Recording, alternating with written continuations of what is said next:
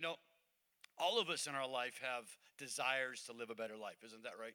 All of us have a desire to do better, to be better. I mean, if you're a Christ follower, even if you're not a Christ follower today, there's something that's driving us. We want to have a happier life, a better life, more money, better job, better relationships, better family, better house. There's something desire.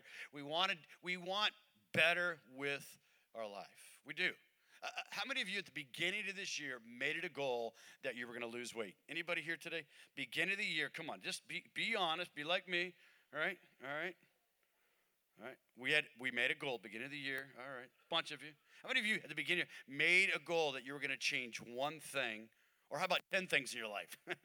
How about just come on, be honest, all right? So a bunch of us, we made a goal at the beginning of the year, we're going to do something in our life different, right? We have good intentions. We have a desire to be better. Now, I don't know about you, but at the beginning of this year, I wanted to lose a certain amount of weight. I actually wrote the number down.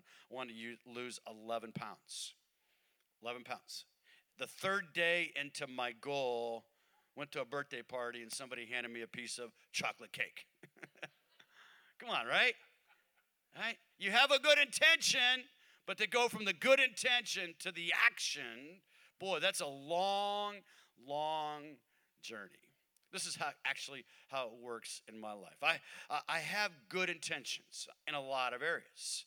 And there are some things that I do well. There's some things that I've worked as disciplines in my life. But when there's an area that I want to change, that I want to do better in, so that I can have a better outcome and a better result and a better life, I have a battle. I have a huge battle. I want you to see the picture of my personal battle. Put that picture up. This is my battle right here. Anybody know what that battle is? Come on. That's the bed. That's called my pillow. I fight against this boy. I wrestle him. This morning I had a terrible dream with my head on that pillow. That's a battle. It's actually not the pillow, is it? It's actually not the pillow. It's something internal inside of me that I know to do good. I know to do something different, but I have this wrestle. I have this struggle. And in order for me to go from being a person of good intention to being a person of action, I have to get up and do something. I actually have to walk. So this is me taking a little walk. This is the journey here. This is the journey. Now, I stumbled out of bed. I pulled my head off that pillow. Now, I made it all the way down. We live on our bedroom's on the third floor. I made it down to the first floor. I had myself set up. I got my little chain there, my little key, and got my little towel. And I'm walking across the bridge because I'm heading to this place right here. I'm heading to this place. I'm heading. This is called what? The gym. I made it there. Now, I've been pretty intentional recently, and I've been working at it real disciplined. And I got to tell you, it takes this particular Friday. Was a Friday when I got there. I didn't want to be there. I was still thinking about the pillow. But I made an intentional decision. And over the next 4 weeks, we're going to talk about intentional living. Moving from good intentions to intentional living. This week, we're talking about the walk with God. Next week, we're going to be talking about our time, being intentional with the Word of God. And then we're going to be talking about being intentional with the resources and the monies and the stuff that God has given us. And then September 1st, Dr. Joel Hunter is going to be with us. And he's going to talk about being intentional in our witness. You know, this concept, you can actually Google it. No, don't Google it right now.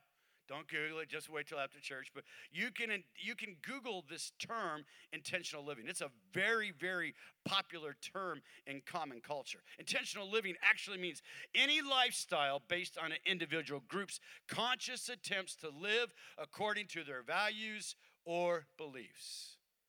A conscious attempt to live according to our values or beliefs. In 1990, McDonald's did what they did survey-based marketing. I don't know how many surveys they did, but they did surveys across America. And what they found is that people said if that McDonald's produced a healthy burger, they would eat it. So they put all their geniuses and all their marketing and their creative people together, and they came up with a campaign. And as a matter of fact, it was a huge campaign. They developed a burger called McLean. Anybody remember McLean? No, I don't remember McLean. No, they developed a burger called McLean. They spent $150 million to make a burger that had 91% less fat. held together by seaweed. And if you ate it, you'd have a McLean body. But McLean, within 2 years, went from McLean to McFlub. It was one of the biggest marketing failures in U.S. history. You know why it didn't work? You know why it didn't work? Because they took surveys. What they didn't do is actually follow people's behavior. Because the reality was, when they put the McLean on the menu, people walked in and said, I'm coming here today because this is Mickey D's, and I don't really want a McLean. I want a McDonald's quarter pounder with cheese. Or I want a Big Mac with special sauce and lettuce and pickles and an extra bun and load up on them carbs. Right? There's a gap. They actually call it the action gap in marketing. There's an action gap from people. They do surveys and what do people want, and the reality of their behavior. The reality of their behavior. To be intentional. To be intentional with our walk with God. If you have your Bibles, I want you to turn to two passages of Scripture. One in the Old. We're going to look at the very, very beginning, Genesis chapter 5.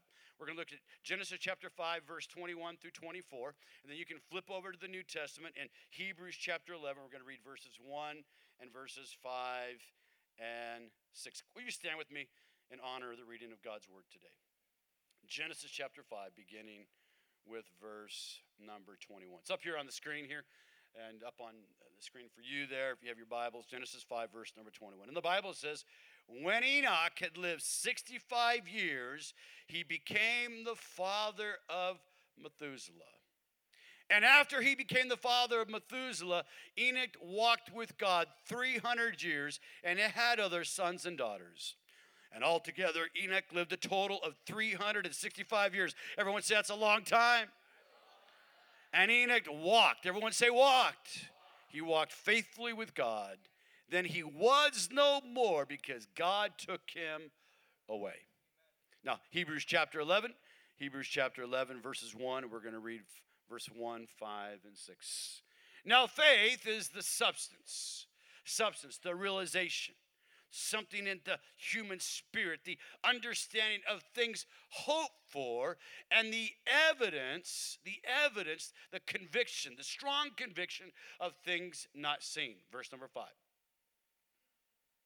By faith, everyone say by faith, Enoch was taken away so that he did not see death, and was not found because God had taken him. For before he was taken, he had this testimony, this good reputation, that he pleased God. Verse number 6. This is how we please God. But without faith it is impossible to please him. For who he comes to God must believe that he is, and that he is a rewarder of those who diligently seek him. If you're going to please God, you must know that he's a rewarder. He's a rewarder of those who diligently seek him. God was the original intentional designer. And he created you and I for a good work and a good purpose today. And today we have a choice to walk with him. This morning I'm going to talk to you on this idea, a walk of faith that pleases God. A walk of faith that pleases God. Let's pray. Father, in these next few moments, every heart, every eye, every leg, every arm, every mind, we've already sung it, we've declared it. God, we want to surrender it all to you. I pray today, Lord, we worshiped you in spirit. We felt it so real. Lord, in our time of worship this morning, I pray that through the Word, it's the Word of God that's proclaimed boldly, that transforms our heart and gives us the capacity to walk out of here, change people. We love you, Jesus. Bless everyone that's here. Bless the words that I speak. Let them bring glory to you in your wonderful name. Amen. You may be seated. Intentional living. Living intentional with God. Enoch is an interesting man. The Bible says that he was the seventh from Adam. It was a long time ago, thousands of years ago. Enoch was born in a generation at the very beginning of human history. But this is what we know about human history according to the Scriptures. The Bible says, and Adam and Eve sinned. born in a perfect place, created, I shouldn't say born, they were created in a perfect environment, made in the image of God, given dominion over all the plants and all the oceans and all the fishes and all the animals. They were called to multiply, to produce, to live a blessed life, to live a good life, and take dominion, to make their world a different place. They were created for a good work. And the Bible says they said. They chose to live according to their own feelings, their own emotions, their own dictates, their own desires. They chose, for whatever reason, inside of them, they had the capacity to reject God, to rebel from God, and to walk their own path. And the moment they did that, death came into the world. The moment they did that, sin came into the world. The moment they did that, they set themselves and future generations on a trajectory of death. Their son, who they produced through intimacy, his name was Cain, killed his brother. And from that day, human history was a wreck. And by the time that Enoch was born, it was unusual for people. It wasn't that many years. It wasn't that many years from the time of Adam to the time of Enoch. As a matter of fact, Adam was still alive when Enoch was born. But it was a wicked generation. The Bible says that Enoch was an unusual man because Enoch chose to walk by faith. He chose to walk by faith. By faith, Enoch. By faith, Enoch. By faith. Faith, this concept, this understanding, this internal belief, this desire, this strong conviction that God exists and is a rewarder, even though we can't see him. That's what faith is. Faith believes. Faith simply just believes. I've never seen electricity. Isn't that right? Have you ever actually seen electricity? It's invisible. But you believe in electricity. You believe. I remember the first time that I discovered electricity was real. I was 3 years of age. And I took a knife from the kitchen. And you know where I stuck it. I stuck it in places that no knife should ever go. And there was a spark. I believe electricity. You believe in electricity today. You've never seen it, but you believe. I believe. I have a conviction, a confidence that God is real and he is a rewarder. Enoch believed God. Enoch was a man of faith. You know what I find fascinating about Enoch? Enoch made a choice, an intentional choice to serve God at a very distinct time in his life. You know what it was? The Bible says in Genesis chapter 5, verse 22, after he became the father of Methuselah. After. He lived for 65 years. In other words, 65 years of the journey on this life that he lived, we have no record of. Well, he's a God follower. Somehow he knew about God, but something happened. Something happened at the age of 65 that transformed the way that he thought about life. It's happened to a lot of us. A lot of you're a young person, you feel invincible, you're out there just living life, giving really no thought of how you're going to live or your future, and all of a sudden something happens. It happened to me. You know, you're a parent today, and you remember when that child was born. You're a mom, and the child came out of your birth canal, and especially your very first one. You've never had this kind of feeling or emotion. It's a love that you didn't even know existed. You've heard people talk about it, but they couldn't adequately describe it, but because something deep inside of you, there is a love that is incomprehensible. It's almost unspeakable, but it's deep. It's always, like they say, it's better felt than telt, but when you hold that child, when you're a dad and you see that child come out of your wife's stomach, you see the child being born, something happens to you. There's this sense of responsibility. There's this sense, hey, I'm a dad now. I made some maybe not so good choices in the past, but I better do some things differently if I want this child to have a better life that I'm going to have. And Enoch made that choice. He made an intentional decision to follow God.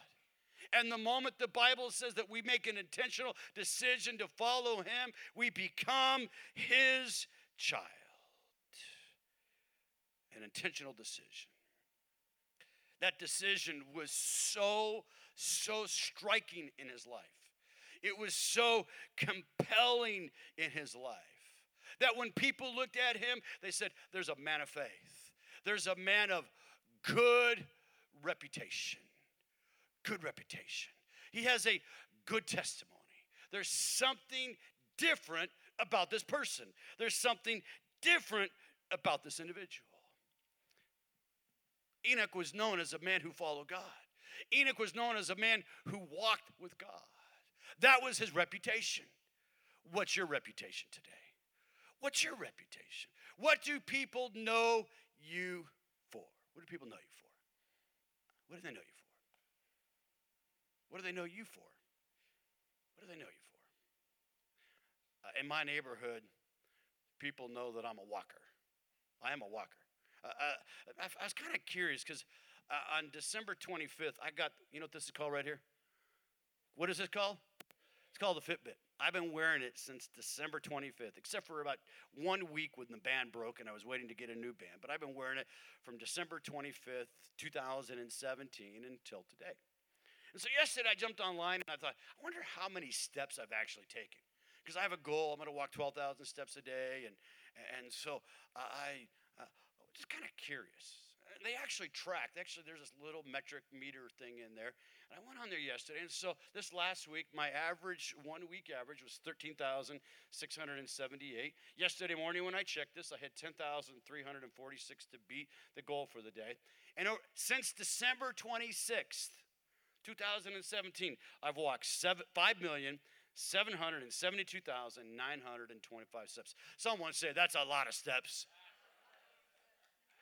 Now, I didn't do that all in one day. I'd probably do the moon and back or something. I don't know, man. That's a lot of steps. I'm a walker. What's our reputation today? Enoch's reputation was that he was a man of faith. The Bible says that a good name is to be more desired than great wealth, and God's favor is better than silver or gold. You see, when you make that intentional decision, when you make that choice to walk with God, it doesn't just affect your life.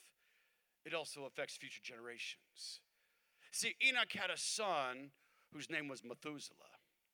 Methuselah would go on to live a life, and he would live longer than anyone else on planet Earth. If you were a junior Bible quizzer, you learned this question. It's question number 17 for 10 points. How long did Methuselah live? Methuselah lived 969 years. I want you to see something. Enoch walked with God, and Methuselah walked with God. And because Methuselah walked with God, his son walked with God, Lamech. And because Lamech walked with God, a man by the name of Noah was born. And Noah walked with God. And Noah stood in his generation as a man of faith. The Bible says by faith, Noah believed. And because Noah believed, him and his family were spared the judgment to come. See, not only did it change him, I'm not quite ready for that slide. You can take that one down. Noah made a decision to walk with God. He made a decision to walk with the Lord. And because he walked with God, it changed his life and generations to come. You know how this happened? Because as he was walking through this journey of life, he made a decision by faith to keep close fellowship with God. He made a decision to keep close fellowship with God. Look at Genesis 5, verse number 22. Genesis 5, verse 22. After he became the father, something happened. New person, transformation, new way of thinking, new life. As a Christ follower today in the year 2018, the moment we say yes to Christ, the moment we say yes to him, we make that choice to live a life that's pleasing to God. We become his child. We have a transformation experience. And the Bible says Enoch walked faithfully with God for 300 years. His faith was sincere. He had a genuine faith. He had a real faith. It wasn't a phony faith. It wasn't a Sunday morning, get your shout on, have a Holy Ghost moment faith. It was when he showed up on Monday. And he had the battle with the pillow. He made a decision that he was going to walk with God. It was sincere. He knew that no matter what happened, the challenges, the difficulties, the trials, the tribulations, the troubles that he would face. And let me tell you, his generation was as wicked as any generation that's ever lived. God would just years after, while he was still alive, as a matter of fact, the day or the week that Enoch died, the day that he died, his sons and his line began to preach. And for hundreds of years, there was no hope till a man by the name of Noah began to preach. And for 120 years, Noah warned the generation that he lived in. It was so wicked. It was so perverse. It was so evil. But this man faithfully chose. He was sincere. He was true blue. People around him knew that something was different about his life. Amos 3:3 says it like this. Can two people walk together without agreeing on the direction? To walk with God means you're walking in the direction that God has for your life. No matter the battle, the struggle, the wrestle, the failures, the faults, the times that you struggle through this life, you get back up and you keep following that direction that God has placed before you. That's called faithfulness. He was sincere in his faith with God. He believed that God was a rewarder of them that diligently seeked him. His life was sacrificial. I thought about this. He'd served God for 300 years. He served God for 300 years. I've been in the way for 33 years, and I think that's a long time. Multiply that by 10. 300 years, he said no to his flesh. 300 years, he said no to the corrupt generation that he lived in. 300 years, he went against the tide of culture and popular opinion and the thoughts of the New York Times and the Washington Post.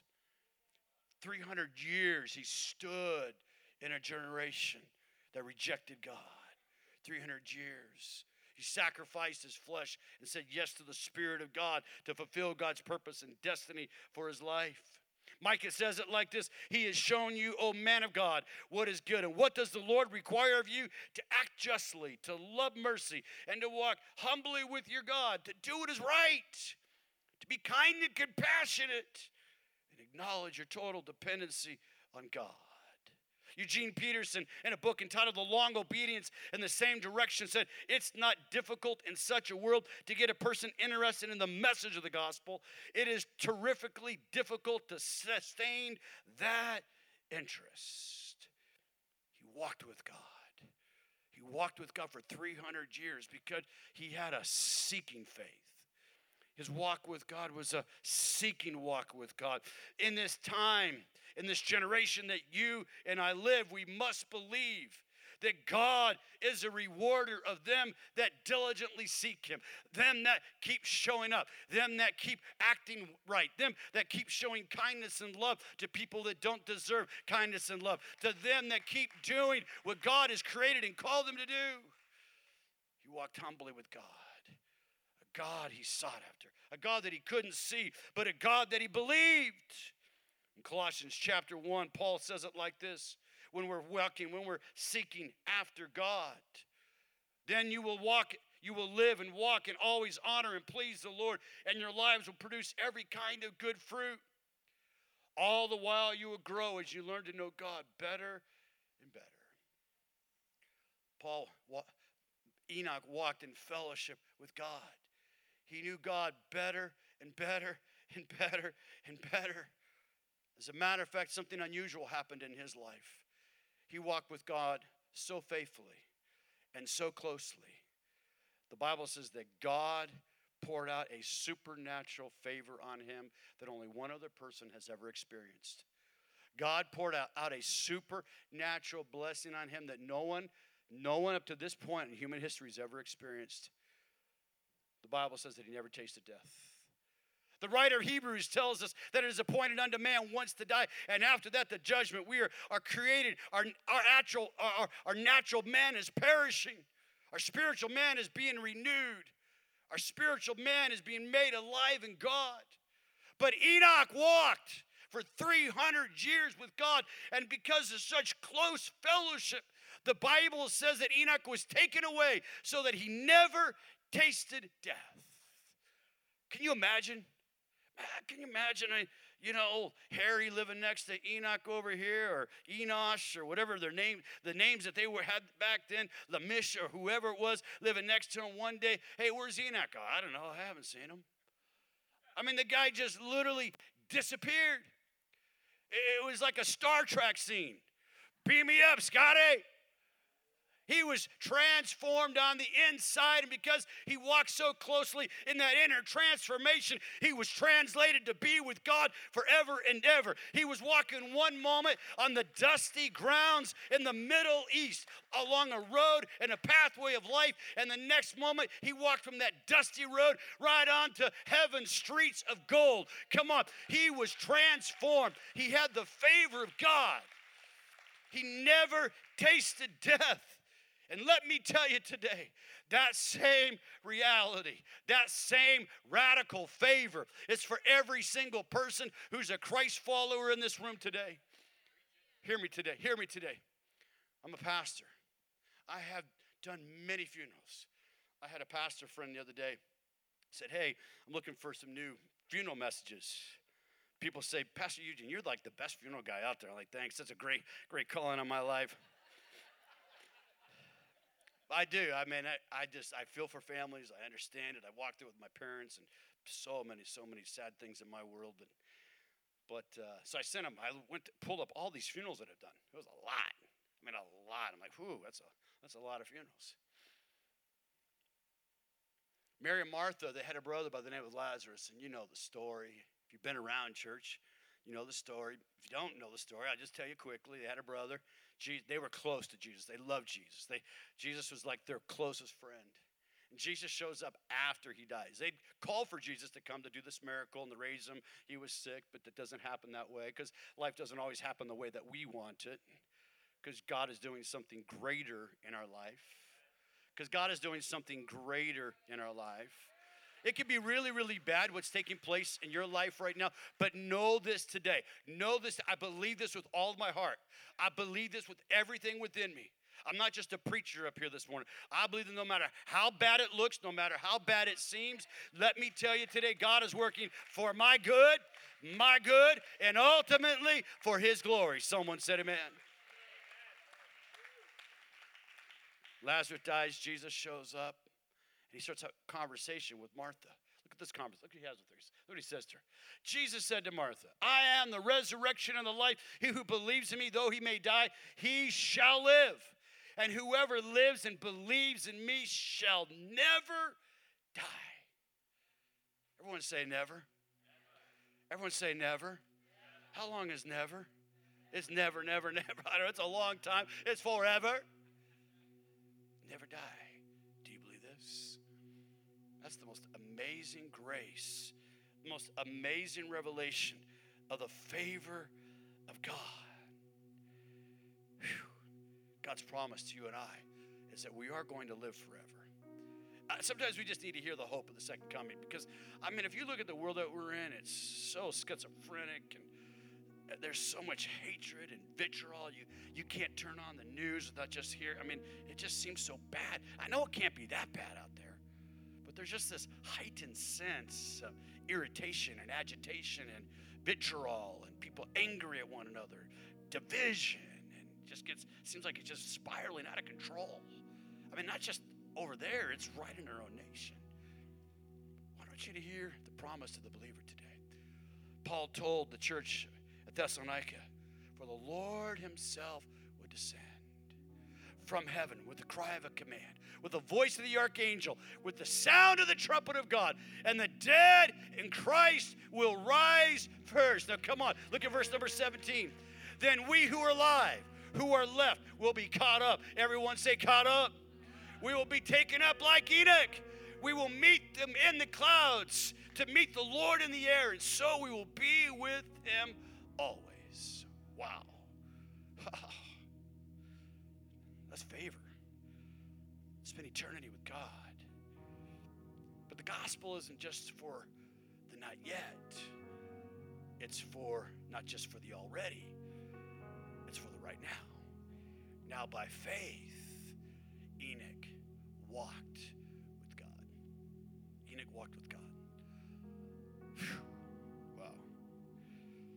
You had an incredible testimony. He had a great reputation. There's something about his life that was so different. He was taken up to be with the Lord without tasting death. It's hard for me to comprehend that. But I believe it today. I believe someday the trumpet's going to sound. And the dead in Christ shall rise. And we which are alive and remaining shall join and meet them in the air. And the King of Kings and the Lord of Lords will be riding on a white horse. And we will join with the choirs of heaven. And we will sing glory to our God, glory to our King. Oh, there's a day. There's a coming day. We don't hear it enough. We don't hear it enough. But there's a great warning. Many of you have received this today, but there's a great warning to those who reject this reality today. Because I want you to see the last thing about Enoch's life. It's found in the book of Jude. In the book of Jude, the Bible says Enoch, the seventh from Adam, prophesied. Everyone say prophesied. It just simply means to tell other people, to declare forth what God has said. I mean, this is 6,000 years ago, guys. 6,000 years ago to his generation, the seventh from Adam. Wicked generation. He said, see, the Lord is coming, a promise of the return of Jesus. The Lord is coming with thousands upon thousands of his holy ones to judge everyone, to convict them of all their ungodly acts. Sin is serious. Sin is serious. Dealing with sin in our life, getting clean before God, it's a real deal. The Holy Spirit is here to transform us, to change us. We no longer have to be conformed to the ways of this world. We no longer have to be enslaved to the power of darkness and the things that keep us tripped up and trapped us. There is seriousness about sin. He's come to judge everyone of all their ungodly acts they've committed in all their ungodliness and all their defiant words, the words that we speak. They're serious. Serious ramifications. Life and death is in the power of the tongue. Sinners have spoken against God. There's a world that rails against God. There's a world, man. I'm amazed at times when I hear people say. But it's because they've never encountered that love of God. They've never really, really encountered. And Enoch stood in his generation. And he told that generation. He went against the flow. He went against the culture. He had a conviction that God was real. And God was a rewarder of them that diligently seek him. There's a message for this city. There's a message for this community. There's a message for your family. What I love about Enoch is that he took care of his family first. He made sure his family was serving God. He's like Joshua, who came many years after him. I don't care, guys. I don't care what your neighbor does. I don't care what my coworker does. I don't care what my uncle does. As for me and my house, we're going to serve God. And because he served God, listen, because he served God for 800 years, we can't even wrap our brain around that. There was a righteous line. You don't know the future beyond your life. You don't know the next generation and the next generation. It's why I'm so passionate. I'm so consumed as a pastor and as a church community that we continually reach out to the next generation. It's our mission. It's our mandate. God's called us. Yeah, we're good. I'm grateful I'm going to heaven. But the sound and the song is no longer about me. I'm in. But I want to take as many people with me as possible. I want as many people to know the favor of God, to know the love of God, to know the forgiveness of God. Because someday we're going to be translated. Someday the Lord is going to return. And are you ready today? Whew. By faith, Enoch believed that God rewarded those who sought him. By faith, he couldn't see God, no more than you can see God, but he believed. He had a conviction. He was going to walk intentionally. He made a decision to stay in close fellowship with God. He made it an intention. You did it today, man. You did it Sunday morning in the middle of summer. You made an intentional choice to leave your house and to get in your car to come to church, and God is pleased. I mean, you made an intention to draw closer to God, that fellowship with God in times of worship. This last week, my son we're just goofing around singing some old church songs. He started singing this old church song that we used to sing. I don't know what happened, but man, as he was singing, I could just feel the presence of God just come right in my home. You know why? It was real. The tangent, it was right in my home, and I was watching TV and MMA or something. I don't know what I was watching, but I was watching something, and Keenan starts singing this old worship song, and Laura starts whistling, and I start singing. You know why? Because God inhabits the praises of his people. God's created you to be a worshiper. We're created to worship him in spirit and in truth. And you get up tomorrow, you got a decision. And we're going to talk about that decision in the Word, how we do that, how we stay in God's Word. Heaven and earth will pass away, but my Word will live forever. Make a decision to open that Bible, even if you don't understand it all. Man, there's a lot of stuff. I've been studying this thing for 33 years. I got more questions today than I did when I first started, guys. A lot of things I don't understand, but I believe every promise in the book is mine. I believe that today, and it's yours today. Close your head. Close your eyes. So what do we do? Whew. Well, first of all, some of you in this room, you got to make sure that you're walking in faith, that you've taken that first step. You've had this, maybe it's an intellectual battle. Some people have this intellectual struggle with whether God is real. I've heard just reading, my neighbor, I'm not sure, and I don't know. Maybe some of you, that's your struggle, but you sense today, you sense something happened inside of your heart, a pulling, a drawing. God's telling you to just take that step to cross over to believe. Some of you, that's your first step. Some of that's the step you need to take today. Some of you in this room, you're walking with God, and you know you're going, moving towards God, but there's some areas of your life you've had good intentions, but God's calling you to become more intentional. If you're here today, and you know that you're not walking with God, you know today that you are not walking with the Lord. You know that today. You're not in right fellowship with Him.